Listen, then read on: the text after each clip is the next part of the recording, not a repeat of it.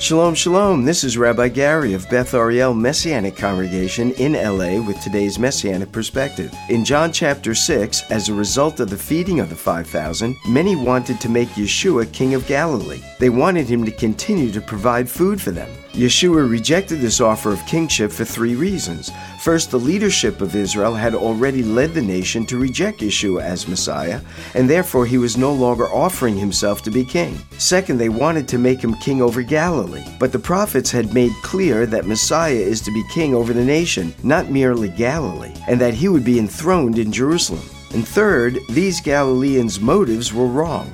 They only wanted Yeshua to be king to get what they wanted from him, not because they were willing to submit to him as Messiah and Lord. For more information about Beth Ariel, go to bethariel.org.